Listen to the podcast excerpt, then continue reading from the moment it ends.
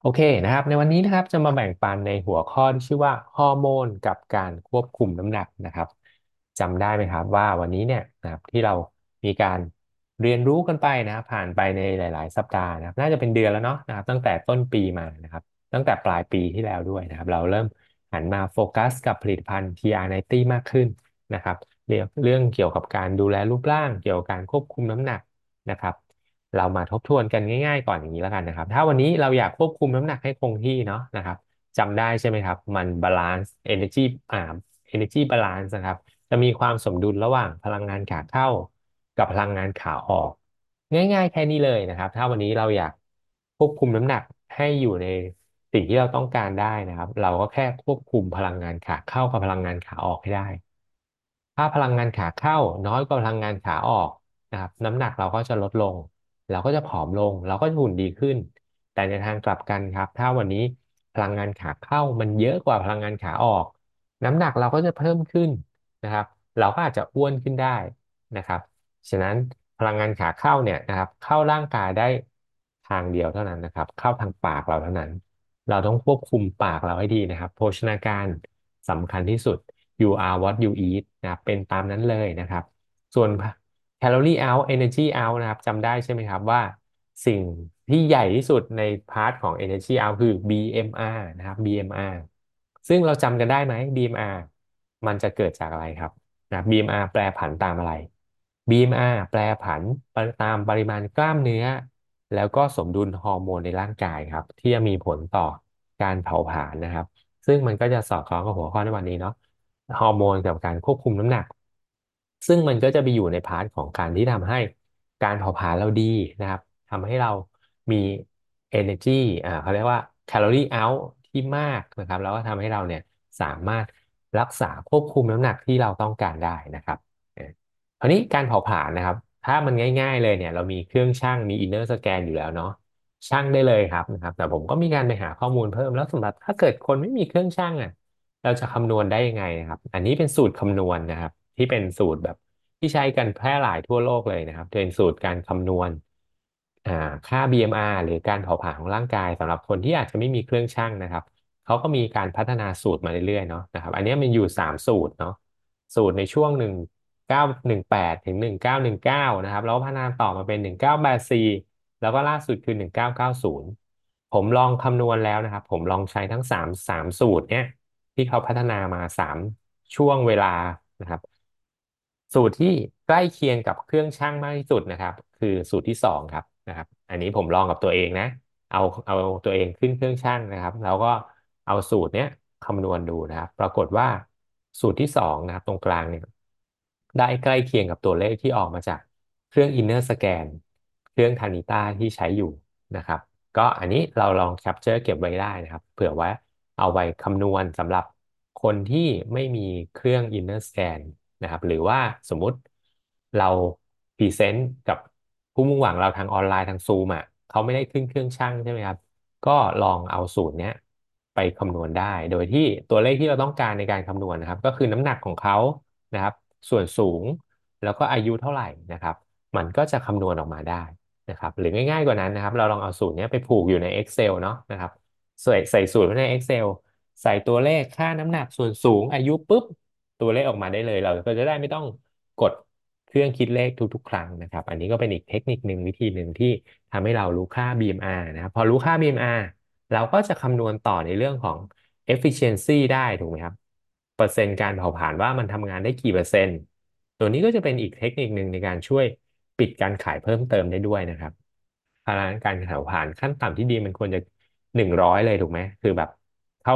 กินอะไรไปเผาหมดกินอะไรไปเผาหมดนะครับ แต่ถ้าขั้นต่ำมันควรจะเกินเก้าสิบห้าเปอร์เซ็นต์ยิ่งระบบเผาผลาญเออค่าการเผาผลาญ efficiency ของ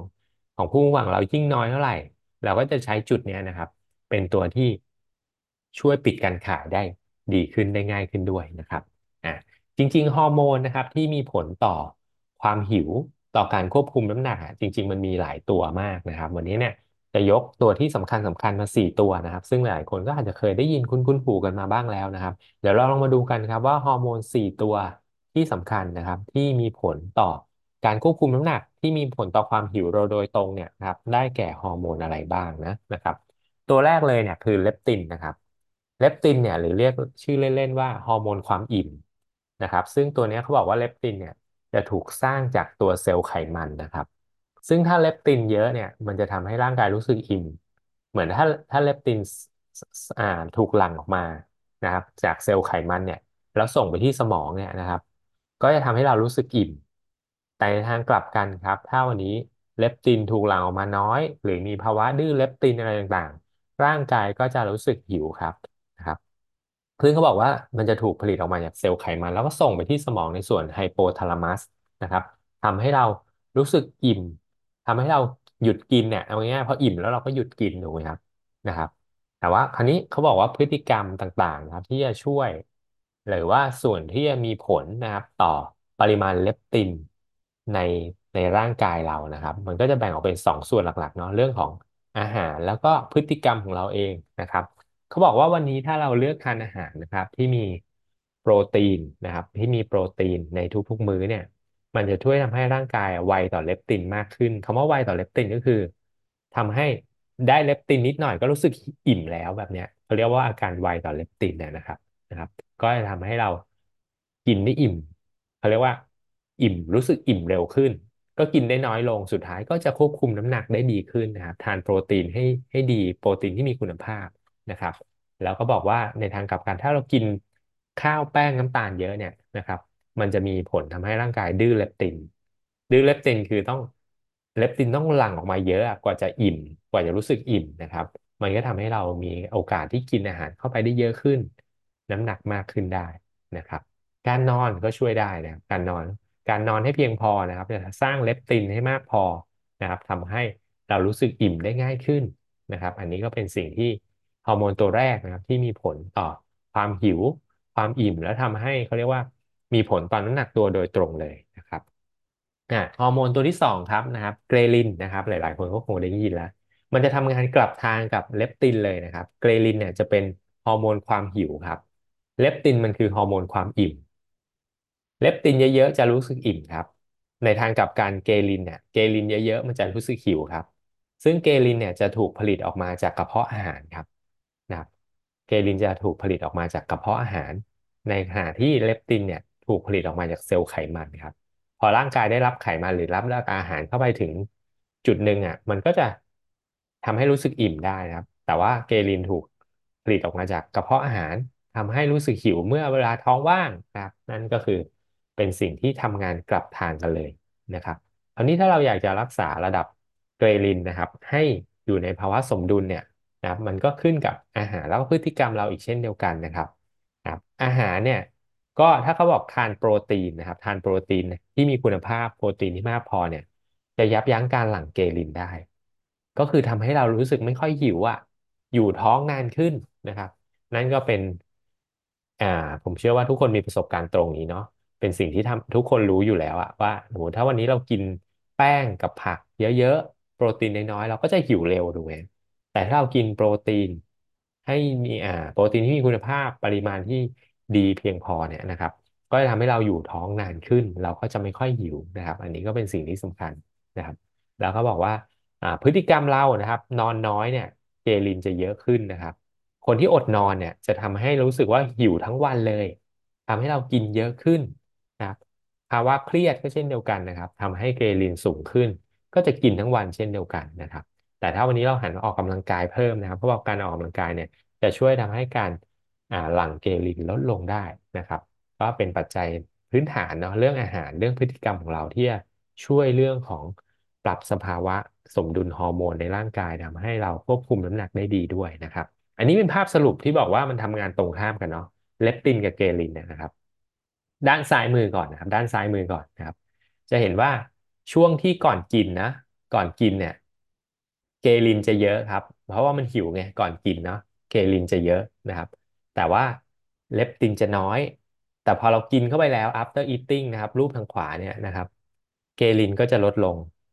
เลปตินก็จะเยอะขึ้น สั่งงานสมองให้รู้สึกเอออิ่มแล้วอิ่มแล้วนะครับ อันนี้ก็เป็นการกลไกการทำงานของฮอร์โมนสองตัวนี้ที่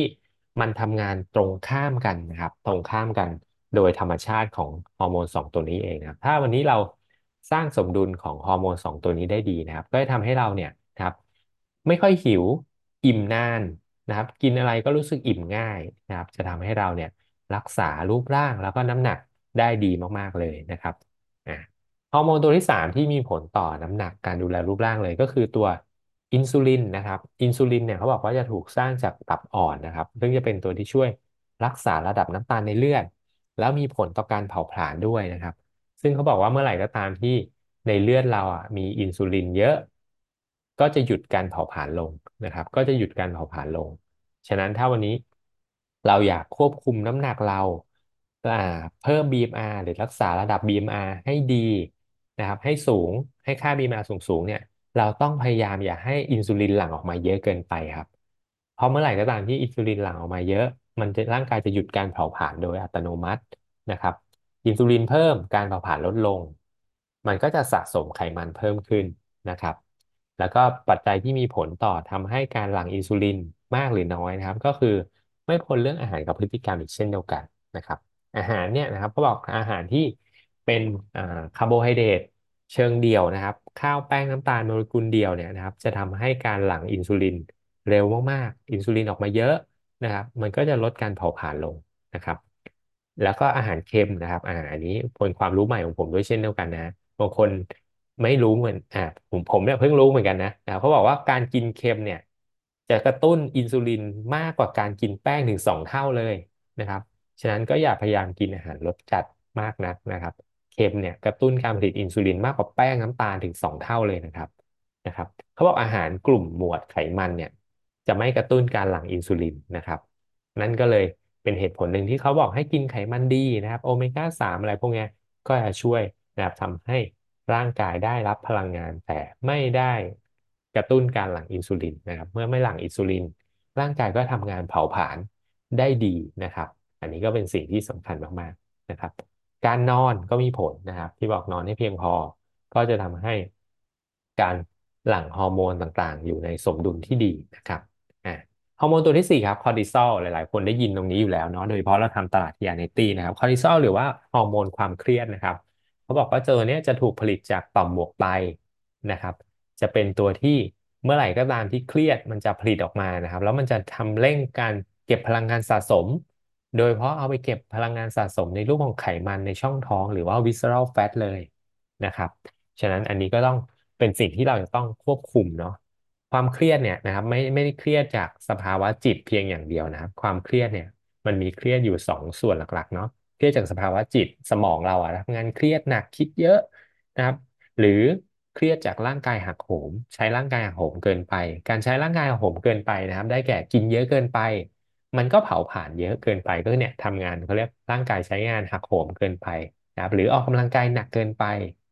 นอนน้อยเกินไป พวกนี้ก็คือทำให้เกิดความเครียดทั้งหมดนะครับ ฉะนั้นเราก็ต้องมาปรับพฤติกรรมนะครับในการนอนนะครับ ในการทานอาหารให้เหมาะสม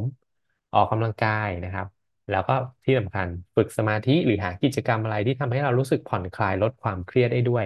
ก็จะทำให้เราสามารถลดฮอร์โมนคอร์ติซอลได้นะครับอ่ามาดูตารางสรุปกันนะครับนะครับฮอร์โมนที่สำคัญ 4 ตัวนะครับ ถ้ามีการเปลี่ยนแปลงไปยังไงมันจะทำให้เราหิวมากขึ้นนะครับเลปตินลดลงหิวมากขึ้นครับเกรลินเพิ่มหิวมากขึ้น อินซูลินลดลงหิวมากขึ้นนะครับคอร์ติซอลมากขึ้นก็หิวมากขึ้นด้วยนะครับ อันนี้ก็เป็น สมดุลของฮอร์โมนต่างๆนะครับ ที่เราจะต้องดูแลตัวเองทำให้ฮอร์โมนมีระดับสมดุลในร่างกาย ที่จะทำให้เราเนี่ยรักษาควบคุมน้ำหนักของเราได้อย่างดีไปต่อตลอดนะครับอ่าอันนี้เราลองมาดูกันบ้างนะครับ แล้วสามปัจจัยอะไรล่ะที่มีผลต่อระดับฮอร์โมนที่มีผลต่อการเปลี่ยนแปลงฮอร์โมนในร่างกายของเรานะครับ เมื่อกี้ก็พูดไปอ่าพอสมควรแล้วนะครับ อันแรกเลยก็คือเรื่องของอาหารสารอาหารนะ Food and Nutrition ก็คืออาหารนั่นเองครับ อาหารเนี่ยมีผลอันดับหนึ่งเลยนะครับ you are what you eat อย่างที่บอกนะครับ จริงๆเนี่ยสูตรง่ายๆเลยนะนะครับ ถ้าเราจำสูตรนี้ได้นะ แล้วเราไปใช้ในชีวิตประจำวันเราทุกๆวันเนี่ยเราจะสามารถรักษาระดับฮอร์โมน รักษารูปร่างของเราได้ดีไปตลอดชีวิตได้เลยนะครับ แป้งน้อย โปรตีนถึงน้ำเพียงพอสารอาหารครบถ้วนนะครับจำสูตรง่ายๆ แค่นี้เลยนะครับ แป้งน้อย โปรตีนถึง น้ำเพียงพอสารอาหารครบถ้วนอ่าเราเรียนรู้กันมาอยู่แล้วเนาะในโปรแกรมที r น a ของเราแป้งน้อยน้อยแค่ไหนครับ ก็ไม่เกินหนึ่งองค์มือต่อมือนะครับ แป้งน้อยแค่นั้นเลยนะครับ โปรตีนถึงตามน้ำหนักตัวของเรานะครับหนึ่งจุดห้าถึงสองเท่าของน้ำหนักตัวนะครับ กรัมโปรตีนเนาะ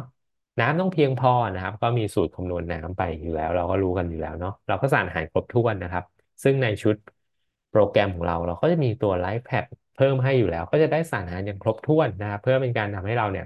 ได้สารอาหารที่ดีมีประโยชน์อย่างครบถ้วนนะครับพวกทานแป้งน้อยเนี่ยแล้วช่องแป้งถ้าเป็นคาร์โบไฮเดรตเชิงซ้อนเนาะข้าวซ้อมมือขนมปังโฮลวีตอะไรพวกอย่างเงี้ยนะครับ ก็จะดีกว่าทำให้ย่อยย่อยนานกว่านะครับถ้าในคาร์โบไฮเดรตเราเราจำตัวนี้ใช่ไหมค่า glycemic index เนาะค่า glycemic index ก็เราก็เลือกอาหารที่มีค่า glycemic index ต่ำๆนะครับ ก็จะเป็นคาร์โบไฮเดรตเชิงซ้อนที่ทำให้ค่อยๆ ปล่อยน้ำตาลออกมา ปล่อยน้ำตาลออกมาอย่างช้าๆ อินซูลินก็หลั่งช้าไปด้วยนะครับ ก็อันนี้เป็นเรื่องของอาหารนะครับที่มีผลต่อระดับฮอร์โมนเนาะนะครับ ปัจจัยที่สองนะครับ ปัจจัยที่สองก็คือเรื่องของการนอนนะครับสิ่งสำคัญต้องนอนให้เพียงพออย่างน้อย6ถึง8ชั่วโมงต่อวันนะครับ เขามีการทำการศึกษามาแล้วนะครับ ถ้าวันนี้เรานอนไม่พอเนี่ย คือน้อยกว่า6ชั่วโมงต่อวันนะ ร่างกายจะลดการหลั่งเลปตินลงถึง16%จำได้ไหมครับ เลปตินคืออะไร ฮอร์โมนความอิ่ม เมื่อฮอร์โมนความอิ่มลดลง เราก็จะหิวง่ายขึ้นครับ แต่ในทางกลับกันเลปตินถ้านอนไม่พอนะ นอนน้อยกว่า6ชั่วโมงต่อวันนะเขาบอกว่าเลปตินจะลดการละลดลดลงอะสิบหกเปอร์เซ็นต์ใช่ไหมแต่ในขณะที่เกรลินเนี่ยซึ่งเป็นฮอร์โมนความหิวอะมันเพิ่มถึงสามสิบเจ็ดเปอร์เซ็นต์เลยนะฮะ เยอะมากนะครับฮอร์โมนความอิ่มลดลงนิดนึง แต่เพิ่มฮอร์โมนความหิวเพิ่มขึ้นไปเยอะมากเลยนะครับ แล้วก็ยังเพิ่มคอร์ติซอลด้วยนะ นอนน้อยที่บอกร่างกายเครียดครับ เพิ่มคอร์ติซอลถึง 37%ด้วยเช่นเดียวกัน มันก็จะทำให้สะสมเป็นไขมันในช่องท้องอ้วนลงพุงนะครับ ฉะนั้นวันนี้ใครอยากลดพุงนะครับ ก็นอนให้เพียงพอด้วยนะครับ อันนี้เป็นปัจจัยที่สองนะครับที่มีผลต่อระดับฮอร์โมนของร่างกาย เรื่องที่สามก็คือเรื่องของความเครียดนั่นเองนะครับ อย่างที่บอกไปแล้วเมื่อกี้เนาะความเครียดเนี่ยมันก็มีทั้งเครียดของสภาวะจิต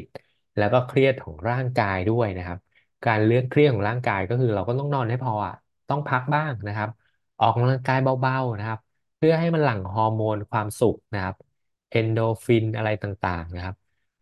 ที่มันจะไม่อยู่ในสี่หมวดนี้เนาะนะครับ แต่มันก็มีส่วนช่วยนะครับ ในการที่ทำให้เราเนี่ยไม่เครียดมีความสุขนะครับ และที่สำคัญอีกอันหนึ่งนะครับเขาบอกให้ลองฝึกลมหายใจ ฝึกสมาธินะครับ มันก็จะช่วยทำให้เราเนี่ยสามารถควบคุมระดับความเครียดของตัวเราเองได้นะครับ นอนให้พอครับ ออกกำลังกายนะครับ ฝึกสมาธิหรือหากิจกรรมอะไรที่สนุกสนุกทำแล้วมีความสุข ก็จะทำให้เรานะสามารถลดความเครียดตรงนี้ได้ เมื่อลดความเครียดได้ระดับฮอร์โมนมันก็จะสมดุลมากขึ้นนะครับ ก็จะทำให้เราดูแลรูปร่างรักษาน้ำหนัก ได้ตามเป้าหมายได้ง่ายขึ้นด้วยนะครับอ่าผมมาสรุปให้อีกครั้งหนึ่งเนาะบอกสี่ฮอร์โมนที่สำคัญที่มีผลต่อความหิวนะครับเลปตินนะครับ คือฮอร์โมนความอิ่มเกรลินฮอร์โมนความหิวนะครับอ่าข้อที่สามโทษทีนะครับ ลืมเปลี่ยนเป็นอินซูลินนะครับ อินซูลินนะครับ ก็คือเป็นตัวที่อ่าเรื่องของการเผาผลาญโดยตรง ถ้าอินซูลินเยอะการเผาผลาญของร่างกายก็จะลดลงนะครับตัวที่สี่คือคอร์ติซอลฮอร์โมนความเครียดนะครับ ความเครียดก็ ฮอร์โมนเครียดเยอะคอร์ติซอลหลั่งเยอะสะสมเป็นไขมันช่องท้องเยอะนะครับสามครับปัจจัยที่มีผลต่ออ่าสามปัจจัยที่มีผลต่อการเปลี่ยนแปลงฮอร์โมนนะครับ คือเรื่องของอาหารการนอนแล้วก็เรื่องของความเครียดนะครับอ่าโทษทีพิมพ์ผิดไปอีกแล้วนะ เรื่องอาหารนะครับ เรื่องการนอนแล้วก็เรื่องของความเครียดนะครับ อันนี้ก็คือสรุปเนาะสามอันนะครับ ที่มีผลต่อฮอร์โมนนะครับ โอเคนะครับ ก็ปิดท้ายด้วยสไลด์หน้านี้ครับเขาบอก the first wealth is health นะครับ ความมั่งคั่งอันดับแรกนะครับ ที่เราทุกคนควรจะมีคือการมีสุขภาพที่ดี สุขภาพที่แข็งแรงนะครับ และการที่มีน้ำหนักอยู่ในช่วงที่เหมาะสม ไขมันอยู่ในช่วงที่เหมาะสม ก็จะทำเป็นปัจจัยหนึ่งที่สำคัญมาก ๆ เลยที่ทำให้เรามีสุขภาพดีอย่างยั่งยืนนะครับ ฉะนั้นเราก็มาดูแลสุขภาพกันโดยเฉพาะเรื่องของน้ำหนักครับลดพุงลดโรคกันตั้งแต่วันนี้นะครับ เราเชื่อว่าถ้าเราดูแลรูปร่างได้ดี น้ำหนักเราอยู่ในเกณฑ์ปกติ เราก็จะแข็งแรงนะครับ เราก็จะมีความมั่งคั่งในชีวิต อย่างที่เขาบอกครับ first wealth is health นะครับ ก็คือสุขภาพสำคัญที่สุดนั่นเองนะครับ